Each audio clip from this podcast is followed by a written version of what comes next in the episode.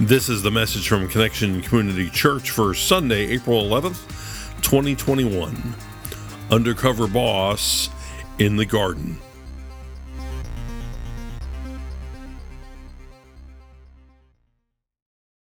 Good morning, Connection Church. Good morning at home. Yeah, good, good, good. So good to be with everybody this morning. Today we begin, as you can just see, a new three-part series called Undercover Boss. Anybody here ever seen that show? Yeah, for those that didn't, it's a show where um, they take a top level executive or owner of a national, uh, multinational corporation and they disguise themselves. They go undercover uh, to a couple of their locations and, and function as an entry level employee to see what really goes on in the company and, and to see uh, uh what the uh, employees think of the, of the boss, you know. And uh, so it's kind of an interesting show. And I think it I'm not sure it's on anymore, but probably in reruns. But anyway, that's what we're going to talk about the undercover boss. We're going to be looking at three post resurrection Jesus encounters in which people who are familiar with Jesus do not immediately recognize him. Today, we're going to look at a Jesus encounter that took place in the garden on Easter morning. My name's Carrie Jones. I'm Alan Jones. And we are two sinners who have been saved by the grace of our Lord and Savior Jesus Christ. It's so good to be with you. Amen it's so good to be with you. We have a record number of people in the sanctuary. Just want you to know at home that we're all safe here. And Penny, you're here. It's so awesome to see Penny Royce in the house. If Penny can be here, come on in, come on back. And when we expand services, it'll be even more room for everybody. We have a lot of people online, like close to, I think Barry said 80 households, in addition to those in the house. So God Very is good. good. Let's um, start right off with prayer. Would you pray with me, please? Almighty God, thank you so much for today. It's a day that you've made. It's a day that is full of joy and excitement. Wherever we are, Lord, center us. Center us and help us um, remove the distractions so that we can be laser focused on the message that you have for us today. We give this time to you in the name of the Father and the Son and by the power of the Holy Spirit. Everybody agreed and said, Amen. Amen. So, John's fourth book of the New Testament, second part of the Bible, John chapter 20, verse 1, New International Version. Early on the first day of the week, while it was still dark, Mary Magdalene went to the tomb and saw that the stone had been removed from the entrance. Early the first day of the week, while it was still dark, Mary, Mary Magdalene, goes to the tomb. In his commentary on the book of John, William Barclay tells us that it was custom in Palestine at that time to visit the tomb of a loved one for three days following uh, the funeral, uh, after the body had been laid to rest. It, it was believed that for three days, the spirit of the dead person hovered around the tomb. It then departed, they believed, as the body became unrecognizable because of decay. Now, Jesus' followers could not come to the tomb prior to Sunday morning because to make a journey for them, it would have broken the Sabbath rules, as Sabbath ran from sunset Friday just after Jesus had been buried. They had to hurry and bury him because Sabbath was coming, was starting. It starts sunset on Friday, and Sabbath runs till three stars in the sky show on Saturday. I don't know what they do if it's cloudy, but that's what it says three stars on Saturday evening. And so when Mary gets to the tomb, she sees that the stone has been removed from the entrance. Now, to clarify, this stone is just not some big, huge boulder, but is this big, honking stone wheel that's rolled in place. There's like a track on a groove. So it's like really, really big and heavy. In addition, at the end of Matthew, the Gospel of Matthew, we are told in chapter 27 verse 66, that in order to make this particular tomb as secure as possible, the authorities sealed the mm. stone, they posted a guard so that the disciples could not come and steal the body to make it look as though Jesus had risen from the dead. They had all this stuff in place. In spite of this, when Mary gets there, the stone has been removed from the entrance, and the guards are not in the picture. Hmm. John 20, verse 2. So she, Mary, came running to Simon P- Peter and the other disciple, the one Jesus loved, and said, They have taken the Lord out of the tomb, and we don't know where they have put him. So even though several nights before this, several nights before, back on Thursday night, Peter denied even knowing Jesus. He did it three times. Even though that happened, he is still looked upon as the leader of the pack here. Interesting. And so Peter is the disciple that Mary runs to with what she's discovered. Peter and the other disciple who Jesus loved, which is really interesting because that guy was John who wrote this. anyway, it's funny though. We're told, we're not even told she looked in the tomb, and yet she knows that it's, uh, that it's uh, empty, that Jesus is not there, that in her mind he's been taken from the tomb by whoever they are and she doesn't know where they have put him. Interesting. So, from this, Peter and John run back from the tomb. They look inside and they see the burial cloths right there lying in place as though Jesus escaped from them untouched. When John sees this, he has like this aha moment. Our granddaughter Isabella would like do that. Like and he believes. He believes. It wasn't all that Jesus told him in advance that caused John to believe, it was seeing it. Now, how true is that for us as well?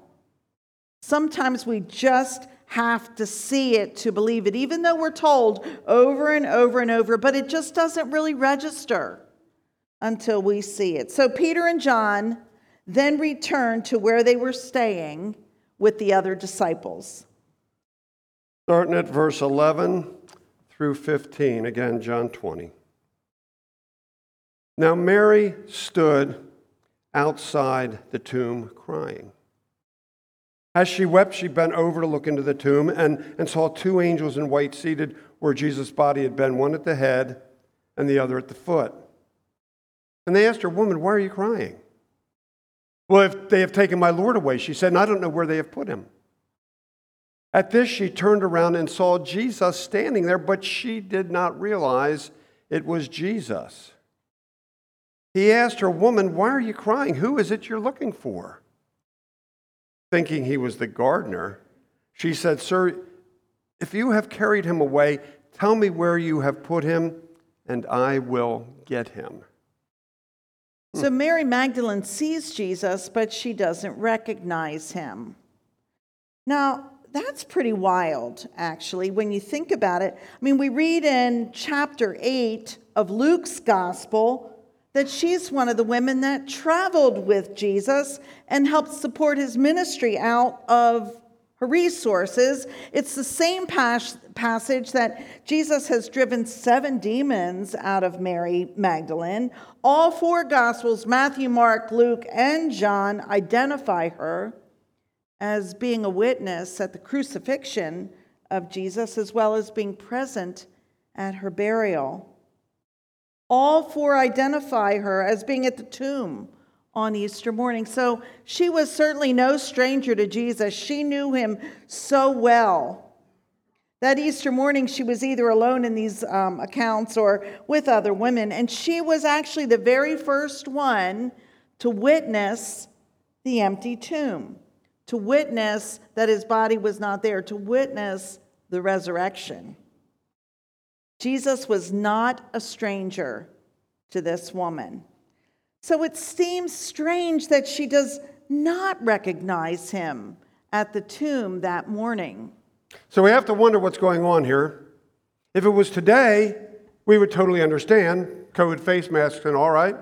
You know, just the other day we had a funeral here and I saw a couple outside and they said hi, and I didn't immediately recognize them. They used to go to church here, I realized later, but they, pulled their mask down a little bit. Oh, hello, you know, hi. Uh, but it just I happened to me this morning. I didn't recognize, you know, the half face look. You know, um, uh, it, it, was. Uh, it wasn't because I hadn't seen them, it's because I could only see half their face. And, and I'd like, say that happens more than I'd like to admit. Can, do I have anybody with me on this one? Yeah, hello.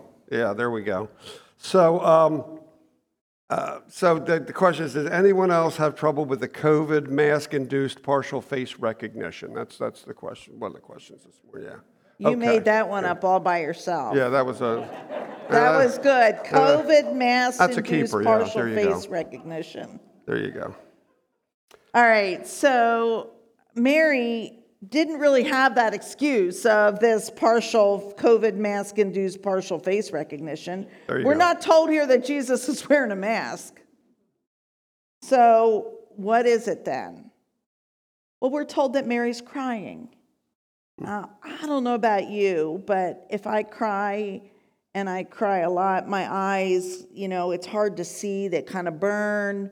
Um, she was crying pretty good. And you could imagine why this whole thing was very devastating. I mean, she witnessed her Savior being executed in the most inhumane way. So we're not sure what was going on, but maybe the crying thing affected her ability to see. In addition, we're told that she turned around and saw Jesus. We have no idea how long she was turned and looked at him. She, she might just glance quickly and look back at the empty tomb, not expecting it to be him. She, you know, thinking it was the gardener, her look in his direction may have been very brief as she was looking for Jesus, not the guy who takes care of the flowers and shrubs. And maybe, probably, Jesus had a little bit of a different appearance than she was used to. Maybe the resurrection means a complete makeover. Thank you, Jesus. Especially compared to the last time she saw him, which is a beaten and bloody on the cross. But we know in resurrection, there is glory. Hmm. And so Jesus had glory around him or was he was glory hmm. he was glory Or maybe it's because she's not expecting to see him alive. Uh, when, she goes to the tomb, maybe it just does not compute. I know on occasion I don't recognize someone right in front of me when we're like out of context, you know, like I'm used to maybe seeing them here and I see them someplace where I wouldn't expect to see them. And it takes me, you know, backfield in motion, get things straight there to kind of figure out. Maybe you've been in that situation as well.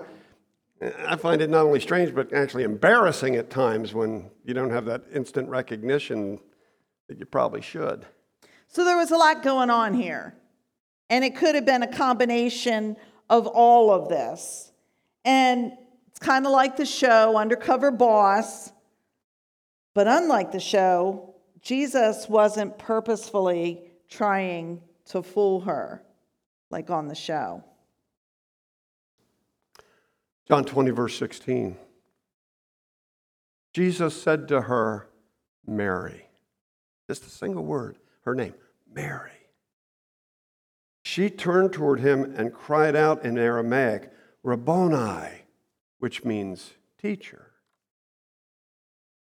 Funny, isn't it? How looking at him, she didn't recognize Jesus, but there was an instant recognition when he called her by name. Kind of reminds me of when our kids were little. And we'd be in a crowd or at the house with a lot of people, and they- they'd be trying to get our attention Mom, Dad, Mom. And, and we didn't hear it, or we tuned it out or both. So then they'd revert to Carrie or Alan, and you inst- they instantly got our attention. Anybody here get that? Yeah. Yeah, they instantly got our attention. Isn't it funny how calling our name gets our attention? Yeah. And here's the thing He knew her name, He called her by name, and that's important for us to remember. Jesus knows your name. Jesus knows your name. And He knows your name.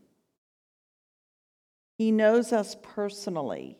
He knows when we rise, when we sit. He knows when we sleep. He knows when we're um, out and about and awake. He knows everything. And He will call us by name in order to get our attention, in order that we might recognize Him among the distractions. Now, sometimes it's not Carrie, but it is something that gets my attention. How about you? When we're out and about and we're doing something, and then it's like, oh boy, okay, yeah, that's you. He might call us through scripture when we read the Bible. That's how God talks to me a lot. I could read the same scripture a hundred times, and then the hundred and first time I see something different and hear something different. The living word of God. He might call us um, through a friend or through uh, life challenges. Wow. Yeah, that happens. And here's the thing when it happens, do we know him well enough to recognize his voice? Do we know him well enough to recognize his voice? And do we recognize when Jesus is calling us? And when he does, how about this? What do we say back in return? Do we go, la, la, la, la, la? Or do we say, Jesus, Savior, Master? Lord, Holy One, Son of God, Redeemer, Resurrector. We, what is it? What name do you have when you respond? Mary called him Rabboni, the Aramaic word for the Hebrew rabbi or teacher. Makes sense. Jesus had taught her everything spiritually. He taught her that she didn't have to be trapped in the old life that she was in taught her that he came to help, to heal, to deliver, to save. So, what's the name you have for Jesus? And what does that reflect about your relationship with him? John chapter 20, verses 17 and 18. Jesus said, Do not hold on to me, for I have not yet ascended to the Father. Go instead to my brothers and tell them, I am ascending to my Father and your Father, to my God and your God. Mary Magdalene went to the disciples with the news I have seen the Lord. And she told them that he had said these things to her. Do not hold on to me, Jesus tells Mary. Boy, that would be challenging, don't you think? Boy, as challenging as coming in here pre COVID, pre COVID, and saying to Penny, don't hug me right? Pre COVID. you know, there's a lot of speculation among Bible scholars as to the reason for this statement on Jesus' part, and there's certainly not consensus when you look through different commentaries. Perhaps he's merely indicating that time is precious here. That he needs her to quickly share what she's seen. That instead of spending more time with here in the moment, that he needs her to share the good news with the rest of the disciples. That Jesus is alive and, and he'll be going to live with the Father in heaven shortly. We've got a limited window of opportunity here. And so Mary does just that. She, she goes and tells the disciples the good news, what she's seen and what she's been told by Jesus. Here's an interesting one. Turns out Mary delivers the very first Easter morning resurrection message. Pretty incredible. In that day and time, in that culture, it was a woman who was the first to preach Christ risen on that first Easter morning. Amen? Amen. Yeah, that's good stuff. I'm glad you think so. Absolutely. I'm well trained. Come on. True that. So, you know, this is something for us to keep in mind as well that we know the good news of Jesus Christ. The good news is what Jesus has done in our lives, that we have the privilege to be a part of the kingdom building of what God is doing. And that is so important for us to share what that looks like to other people. It doesn't have to be like hitting people over the head with the gospel, but just like you know what? I was this way. Jesus came into my life, and now I'm this way. Wow, it can be that simple. It's so important for you to share your testimony, your witness. And again, it doesn't have to be churchy, just tell what you know, what you've experienced. That God loved you so much that he sent his one and only Son to earth to be born so that he could die on the cross. He's resurrected, sitting at the right hand of God the Father, and he did that so that we could have new life. Mm. Each one of us, new life, not just once, but every day. Every day. That is so important. That's what, that's our story, that we have new chances every day. Mm-hmm. So, question of the day. We always have a question. The question today is so what? Great story, yeah? Great story. So what? Well, here's the so what. It's important to always be on the lookout for Jesus. It's important to always expect the unexpected, the undercover boss. Look for him to show up unannounced, especially, especially in those situations that appear hopeless, out of the question, beyond redemption, where, where saving seems absolutely impossible. Expect him to show up, especially in those cases. Isn't it funny, though, how often we are surprised when Jesus does just that, which is exactly uh, uh, what he said he would do. just like in this case, when he rose three days after the, being put in the tomb, he told them over and over that was going to happen, but they were surprised. Funny, isn't it? Mary and all the rest of the disciples were surprised to see Jesus alive on Easter morning, even though that's exactly what he told them would happen. How often are we likewise surprised when Jesus takes a situation that we thought was over, finished, dead, and Jesus brings new life into it when he resurrects it? We shouldn't be surprised. That's what Jesus does. That's who he is. He came back to life after three days, resurrected, and he brings new life to you and to me brings resurrection to our lives, to our situations, to, to what we thought was over and done, to what we thought was impossible, to what we thought was dead. So here's an idea for you. Here's an idea for you today. Take this, stick this in your pocket, take it home. Rather than waiting for him to call you by name when you have a situation that appears to be dead that could use some new life, that you would like to see resurrected, why not get proactive and call him by name and ask him to bring some new life into whatever it is that you need? How about that? Yeah. So death was arrested hmm. on Easter Sunday. Every single one of us has a story to tell.